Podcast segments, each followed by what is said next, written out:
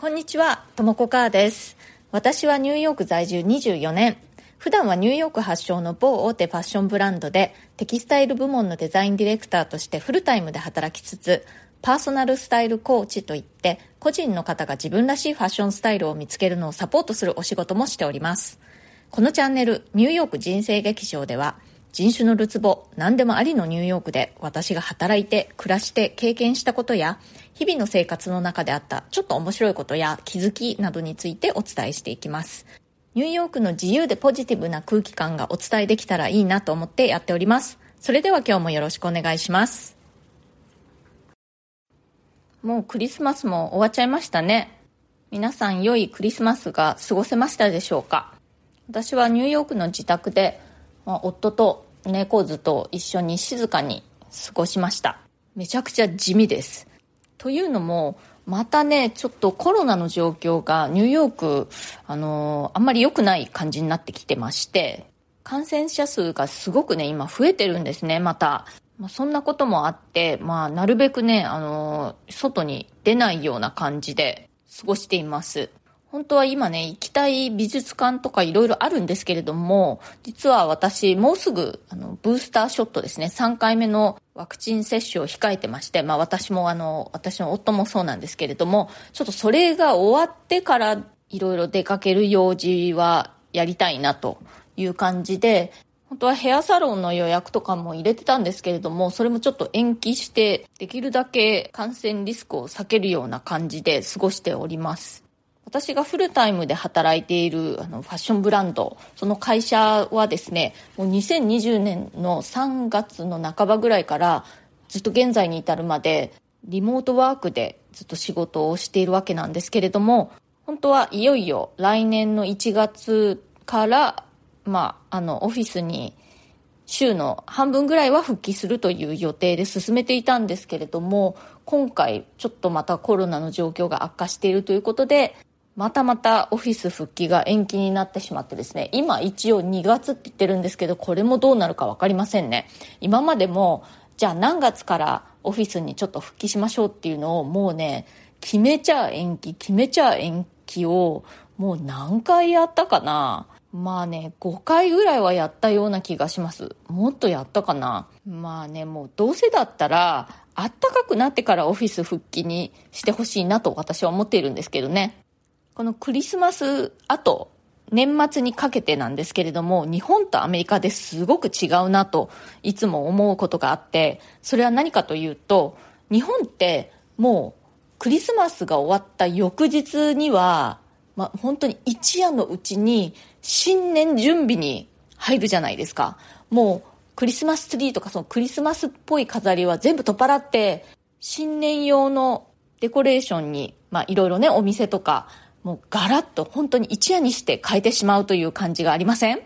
アメリカではクリスマス終わっても延々クリスマス飾りずっと飾ってるんですよね。ツリーとかリースなんかも、まあ、新年過ぎぐらいまでね、ずっとダラダラ飾ってるのって割と普通なんですよ。だからこのクリスマスとか年末の時期にね、日本に里帰りしていると、いつもその切り替えの速さにびっくりするっていう感じですね。やっぱり日本では新年ってすごくこう、大きな節目というか大事にされていますよね。テレビとかね、雑誌とかそういうメディア関係もやっぱり特集を組んだりするし、家庭でも、まああとはお店なんかでもやっぱお正月の飾り付けというのをするし、おせち料理を食べたりとかね、まあお年玉とかそういうのもありますし、初詣とかね、初日の出を見るとか、すごくやっぱりこう、日本人の生活の中で新年って特別な節目という感じで認識されていると思うんですよ。それに比べると、アメリカの新年ってあんまりそんなにこう、重要に思われてないっていう感じがするんですよね。まあ、一応ね、その年末の大晦日のカウントダウンとか、あるにはありますけれど、いざ新年明けてみても、何もあんまりこう特別な感じがないんですよね。まあ、一応、1月1日は、まあ、元旦というか、まあね、年の初めという感じはありますけれども、それ終わると、まあ、2日からは、さ、仕事仕事っていう感じで、もう全員が通常営業なんですよ。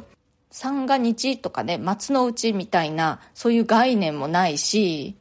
なんかこう、お正月特にちょっとこう、晴れ着を着るっていうか、こう、特別な、綺麗な加工するみたいな概念もないですしね。非常に味気ない感じで、それは毎年ね、もうこんなに長いことアメリカに住んでいても、なんかちょっと、どうなのって思ってしまうんですね。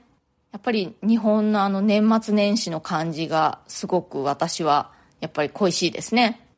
話を戻しますと、アメリカではね、そんな感じで、新年というのがあんまりこう、日本に比べたら、あんまり重要に思われてないという感じなので、特に新年の飾り付けとかないですし、クリスマスの飾りをね、ずっと新年過ぎるぐらいまでダラダラっと飾っちゃうっていう感じなのかなと思います。で、アメリカの家庭っていうのはまあ大体毎年、あの、生のもみの木のツリーを家の中に飾ることが多いんですけれども、まあ、その木の大きさは本当にちっちゃいものから、すごくもう人間の身長なんかよりずっと高いような大きいものまでたくさんあるんですけれども、これ本当に生の木をね、あの、切ってあるものを、その専用のね、あの、金属の、その木を支える、なんていうんですか、道具っていうかがあるんですよ。それを利用して、こう、木をこう、まっすぐ立てるわけなんですけれども、その生のクリスマスツリー、どこで買ってくるかというと、毎年、そのクリスマス前になると、街頭にね、そのツリー屋さんっていうのがこう並ぶんですよ。で大体そういうツリー屋さんというのは、そのアメリカの北の方でね、そのツリーを専門に育てている、その業者というか、まあ、農家というかがいて、で、その木を切って持ってきてニューヨークの街角で売ってるわけなんですね、そうやって。でまあ、ニューヨークに売りに来てる人たちは、まあ、本当にバーモント州からとかだったりとかあとはカナダから売りに来ているなんていうことも結構あります。その生の木をたくさんこう切ってね並べて街頭で売ってるわけなんですけれどもすっごくいい匂いなんですねもみの木っていうのは。その香りを嗅ぐとあクリスマスだなという季節感がすごくこうあるわけなんですけれども各家庭ではその街頭のツリー売りのところに行って自分の気に入った木を選んで買ってきて持ってきてで家で飾り付けをするという感じなんですね。で木はだからもうあの根っこが切ってあるというか鉢植えとかではないのでワンシーズンで使い捨てなんですね。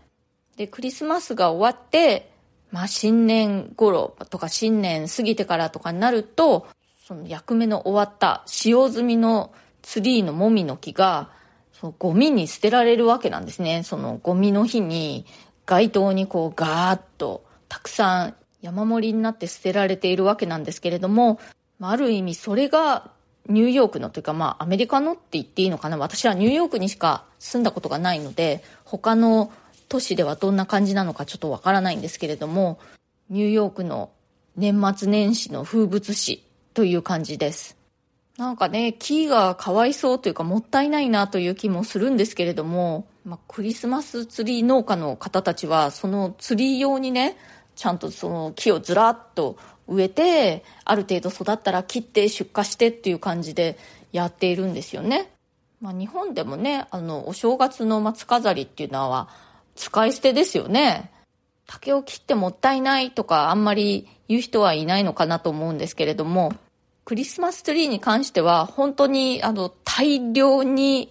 道にゴミとして捨てられているのを見るので、ちょっとね、複雑な気持ちになります。でもね、あの香りは、やっぱりその生の木の香りというのは、他ではちょっと変え難い、アメリカ人にとっては、すごく郷愁をそそるアイテムなんですね。ちなみに我が家なんですけれども、うちのね、猫図たちがまあもう大人の猫なんですけれども、結構なやんちゃ系の猫なのでね、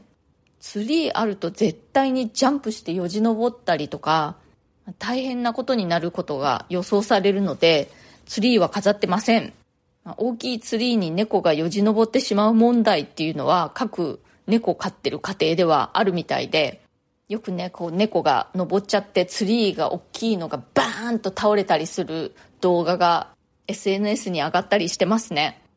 猫図がもうちょっと年取って、少しこうね、やんちゃさが和らいだら、ツリーも飾れるかなと思っています。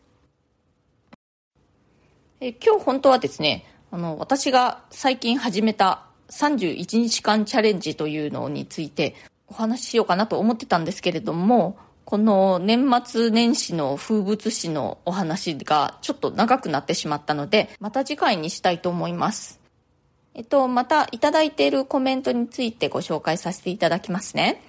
えっとですね、発表、今年一のニューヨーク人生劇場の放送はという前回の放送にコメントくださいました。えー、TM さん、いつもありがとうございます。その人らしさ、持ち味を生かして生きることがハッピーなことにつながるお話、本当に私もそう感じます。ですが、このその人らしさ、持ち味は若い頃はどうしても他の方と比べ足りないことに目が向き、自分らしさや持ち味の意味がぼやっとしていたように思います。とも子さんのお話を拝聴し、そういえば最近は自分らしいことに目が向いているなと感じます。良い年の終わり方でした。メリークリスマス。ということで、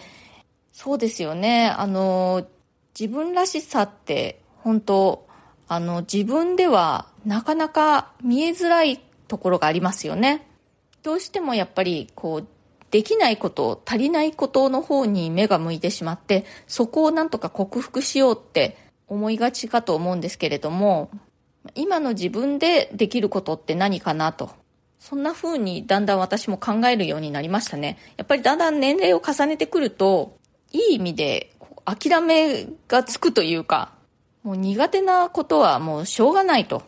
ま。そうじゃなくて、今の自分でできることもあるんじゃないかなと。今の自分が助けられる人を助けていくっていうのでも十分意味があることなんじゃないかなと。そんな風に感じてきましたね。